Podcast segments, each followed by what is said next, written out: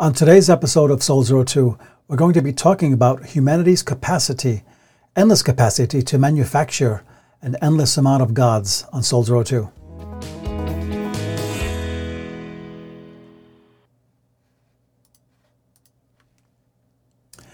And welcome to Soul Zero Two. This is a podcast that is putting the oxygen back into the Christian life one soul at a time, one soul at a time. And uh, today we're going to be talking about trinket gods. And I call the trinket gods because of the scripture we read last time that uh, where it mentions trinket gods in Galatians 5:19. And and that scripture is very powerful because it talks about the idea that when we um, uh, when we engage our lives in idolatry, we create these trinket gods, things that we just manufacture ourselves and then worship them. And in this series, we've been talking about this whole idea. This is part four, Trinket Gods. But in this series, we, we, we want to just mention the idea of, and I want to give you a quote that I gave you last time by John Calvin, which is really good. He said, The human mind is a perpetual forge of idols. And in other words, there's no end to our invention of things that we create and worship. And last time we talked about three ways that we invert God's image because idolatry is when you take your God given image and you reverse it for your own purposes and you invert it. And I call this message Trinket Gods because of humanity's capacity to manufacture an endless list of idols. And today we can only mention a few. I, I think I have seven lined up for you today, but but the biggest one, especially, and, and I'm saying this because we live in a Western country where we're American, but our biggest idol, I'm absolutely convinced, is is, is this one. And and uh, you won't be surprised when you see it, okay? But but uh, this idol is is such a serious thing that that I think we have to talk about it, right? But th- this is America's biggest idol: self idolatry or narcissism. And self idolatry is the idea of, you know, and hey, you know, we, we, we talk about rights, and you know, I'm born with all these rights, and you know, and all these things, and um, and we we we were born as a nation with the hunger for rights and freedom and all these, and that's wonderful. We, we, we have to have freedom, right? Uh, oppression is an evil thing. And, but somewhere along the line, it evolved to this, to this idolatry where I'm the center of attention. Everything spins around me. That, that's self idolatry.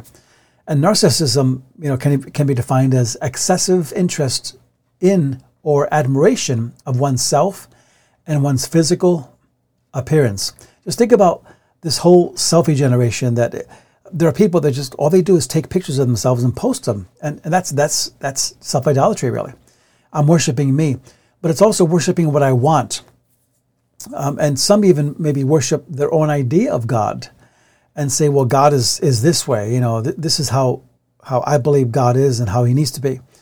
And so, why did Aaron in the, in the Old Testament, Moses' brother, why did he make the calf originally? Um, many cultists who, who teach on, on cults and on uh, idolatry say that, and these are theologians I'm, I'm, I'm quoting, but that Aaron forged the idea that he could create an idol that represents God. In this, in this case, he made a calf, which is really uh, um, disrespectful. But so some worship an idea of God in the place of the God of the scriptures.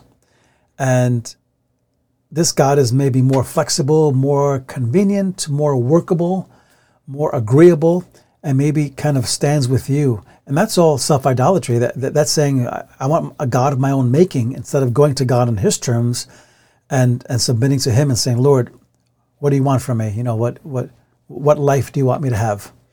And so, so that's one one kind of idolatry, but another big one, and this is again in, in modern times, right, is the idolatry of the media and celebrity. And some of these I put together because it's hard to separate them, right? Celebrity, you know, the super wealth, super glamour, super worship of, of people. And some people uh, are so famous today and so rich and so powerful that they're richer than some kings of some countries and have more power and wealth than some kings, and people worship them accordingly. And and uh, the media, you know, speaks of actors and sports figures and and performers and divas as stars or gods or icons, right? Or idols. And so there is true idolatry when it comes to famous people, you know, and and hey, we've all had them, right? Like I love certain like certain of my idols of theology and my idols of musicians. Like like um, I love classical music, so I, I like certain certain composers or conductors, and I'm like that guy is awesome, you know. So we can all have this. This is not pointing fingers here. We can all struggle with this idolatry, and this is why it's possible, as as N.T. Wright has observed, that people like Princess Diana was called a sexy saint. Because when you start mixing ideas of what a God is, and you create a God of your own making, you can apply whatever morality or lack of morality to that. And you know, people like Kim Kardashian, you know, which we, we pray for, and we, you know, I, I pray she finds Christ. I, I don't know what, what her relationship with God is, but but they're known for their daily selfies, right? And and always taking a picture of themselves, and and and and people, worshippers, just wait for these pictures. And I'm not being critical of these people. I'm saying this is self idolatry, basically, right? And or idolatry of the media. Um, Taylor Swift was known to shut down Tokyo Airport just by her presence, just by her showing up. Boy, wow, that that's an icon, right? Uh, so there's different kinds of, of idolatry. And he, here's another one I want to give you. There's the idolatry of entertainment and pleasure. And that is huge, especially here. And and again, I'm not sharing these things so that I can criticize you or somebody else because they're doing it. I'm, I'm drawing attention to the idea of, of, of what makes idolatry, what how, how idolatry works itself into our lives. And so there's the idolatry of entertainment and pleasure. Think about TV, games, sports, parties, and uh, in the American culture. And although there's a place for entertainment and there's a place for some of these fun things, any of these things can become idols. And some, they say that when there's big games on, like the Super Bowl or, or a big baseball game, that it, it happens every year. Some men, if their team loses because they bet a lot of money, they end up uh, abusing their wives. And that speaks of a serious problem. That speaks of idolatry. Because in idolatry, whenever someone touches something, that, that thing that is sacred to you, you go berserk. And that's a sign of idolatry in our lives. And so Jordan Peterson once said this, and he's a famous uh, apologist now, and he he's a I think he's a psychologist, but he's he's fills up conference centers and speaks. But he said, Do we realize how almost exactly the Baal culture of Canaan, which means, you know, the, the idolatry, the idols they worship in, in Canaan called Baal, is reproduced in American church culture? Baal religion is about what makes you feel good. Baal worship is total immersion in what I can get out of it. And of course, it was incredibly successful. The Baal priests could gather crowds that outnumbered followers of Yahweh 20 to 1. And there was sex, there was excitement, there was music, there was ecstasy, there was dance. So, does that sound familiar today to you? That often idolatry is intermixed with all these things that, that we mentioned, that we, you know, in quoting Jordan Peterson. And talking to Christians now, right? Because this podcast is, is aimed at Christians. I want to you know, share something that that uh, A.W. Tozer once said, and that is this. He said, "I believe that entertainment and amusements are the work of the enemy to keep dying men from knowing they're dying." And again, entertainment isn't bad in itself, but anything, even the, the most innocuous, innocent thing, can become an idol. Even something pure and perfect can become an idol if it holds a primary place in my heart in place of God. So I want you to think about this as, as we as we uh, go to the fourth the fourth kind of idolatry. And again, this is a big one, and I'm, I'm sure that those of you who hear it can, can see this in, in life and maybe in your own life. And you know, I've seen it in my life. And but the idolatry that we speak of is the idolatry of greed. That's the fourth one I want to share.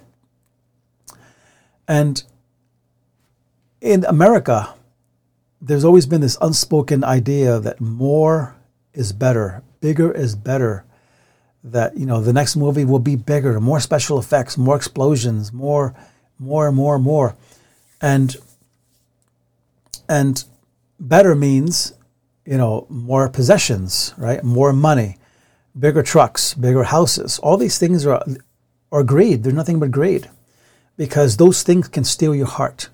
And as as a pastor for almost 35 years now, I, I've had many years uh, people I ran into who who gambled away their money and their kids' money, you know, because of greed, because something got a hold of them and, they couldn't, you know, it became an idol to them.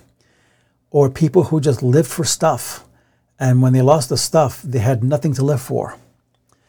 And but think about this for a second that the, the idol Baal was also the God of power and success. That's why so many people, even Israelites, forsook Yahweh and worshiped Baal because they were like, I, I want to be successful, so I'm going to worship this God. And he was the idol of prosperity. And Baal was the god of business, deals, and money. And if you want to be successful and prosperous in this land, you need to follow the ways of the God of that land. And that God is Baal, right? So, do you see how idolatry can be easily connected to greed? And, but here's another one I want to give you. Number five and there's the idolatry of sex and violence. That's a huge, huge one today, isn't it? And we find that today uh, we are so over sexualized, and everything we, we see on TV and, and everything is just, there's this focus that um, I'd hate to be a kid today with the choices they have to make and the, the temptations they have and the, the things that come across their plate.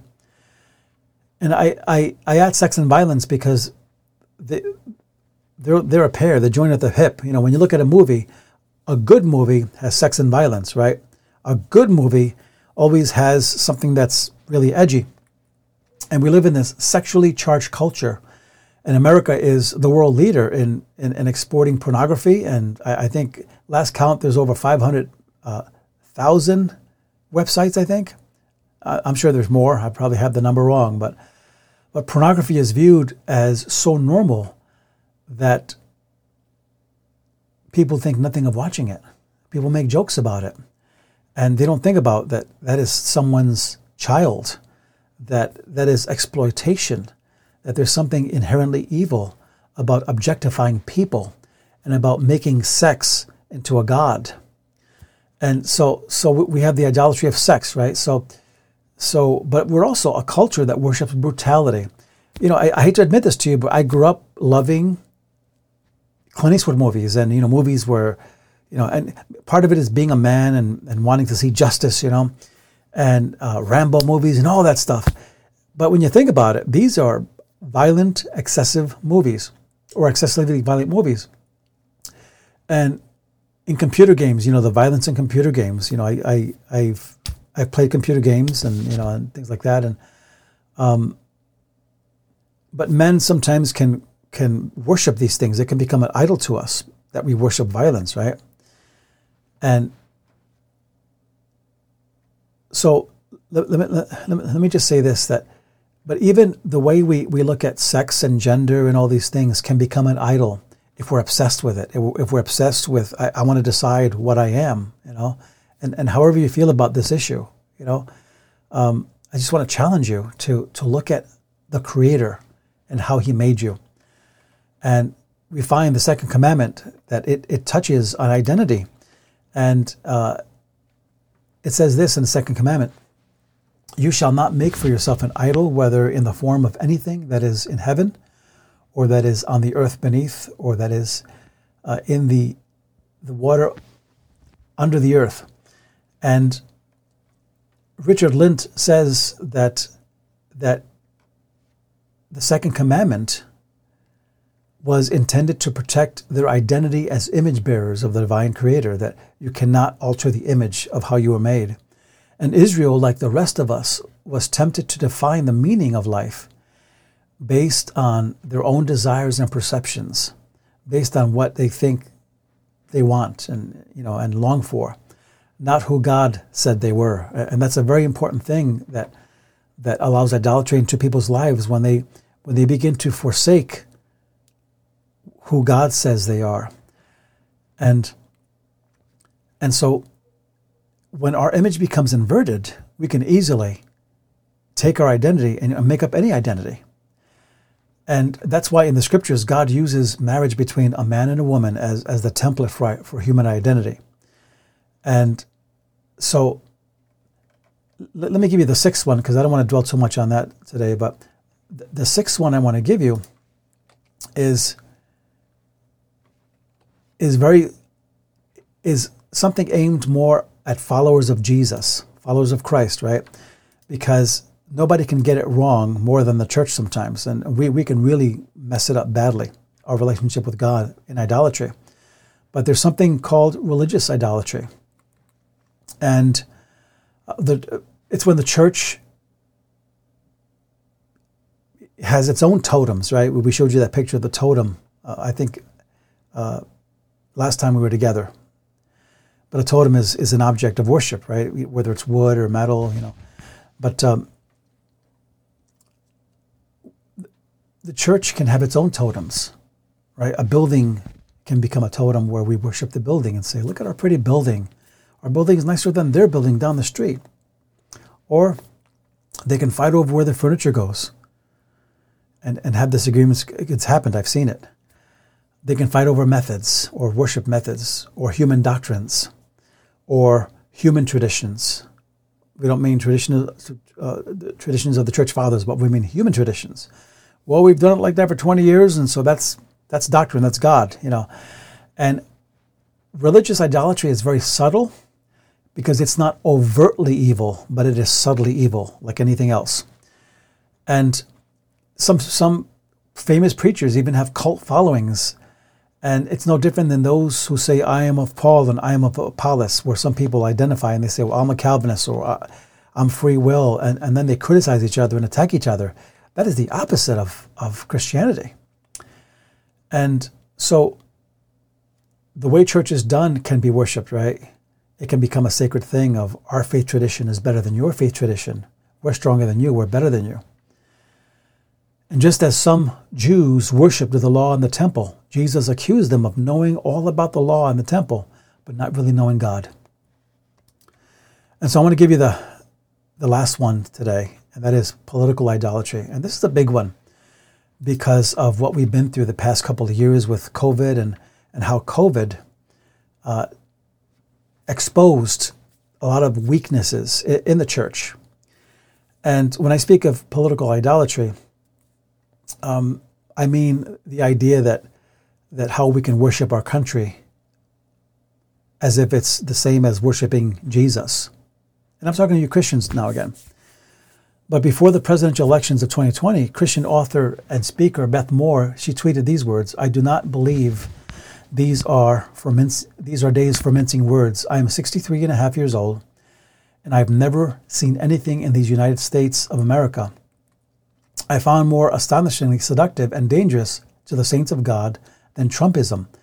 And the Christian nationalism, this Christian nationalism is, nationalism is not of God, move back from it. And she was talking about when, you know, at the height of the whole Trump controversies and all these things, that people got angry and they were just verbally attacking each other and physically, and some, it became this ugly thing.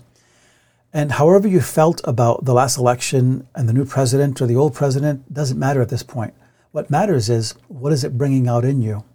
Is it bringing out in you political idolatry, where where it's more important to you what happens in your country than who you are in Christ, and that you're actually fighting for a kingdom not made with hands. And Jeremy Beller uh, defined Christian nationalism this way, and, and I'll, I'll give you this because it's, it's an important point. But he said Christian nationalism is the intertwining of uh, in, intertwining of the kingdom of God with the kingdoms of men. In the in the American context, it is often displayed by describing America through language reserved for the kingdom of God. The marriage between patriotism and righteousness further blurs and, and uh, f- further blurs the, the line between the kingdom of God and the kingdoms of this world. And so we find that that thankfully there's been a response by theologians and other leaders, uh, uh, you know, noticing that hey, what is this here? And But ask yourself this question Have I worshiped my country over God? Have I confused my country over God? And, and uh, Dr. Michael Brown, uh, who's a Messianic Jew, he, he puts it this way about Christian nationalism. He says, You're a Christian nationalist if you confuse loyalty to your country with loyalty to the kingdom of God, or you wrap, your, you wrap the gospel in the American flag, or you merge Christian and American identities. And that's, that's Dr. Michael Brown. So often in Christian nationalism, we confuse with being American with being Christian. And that is idolatry. That's political idolatry. And so these things are not a new thing. You know, uh, recently um, I, I, came across this this picture here, this shirt here of God, guns, God, guns, and guts made America. Let's keep it. Let's let's keep all three. And that sounds patriotic, and it, you know, to some, but think about it. When you read Deuteronomy, God specifically said more than once, don't ever think once that anything you did made gave you the success and the country you have. it, it is because I did it. So that shirt should say, God made America. That's it. Period. Period. And so let me close by saying this, and we're going to bring this in for landing here. That God loves us so much that he challenges us on all of these things. And we find that Jesus never mixed the kingdom that he was building, which is an unseen kingdom, with Roman politics. Other than, you know, the only power you have is the power God gave you. And Paul in the Bible, the Apostle Paul closes with these words. He says, May I never boast of anything except the cross of our Lord Jesus Christ, by which the world has been crucified to me and I to the world. And in the end, we find that that it doesn't matter how small my trinket God is or how big it is. The fact that it has my heart, that's the issue. So if you like this podcast, leave leave a like, and uh, I want you to be challenged today, and I want you to grow in the Lord. And if you don't know Jesus, man, think about these things. Get on your knees and say, God, reveal yourself to me. God loves you. So until next time, uh, check out our, our, our YouTube channel. And we also have a website, soul02.com. And so, so good to be with you. Thank you so much. God bless you.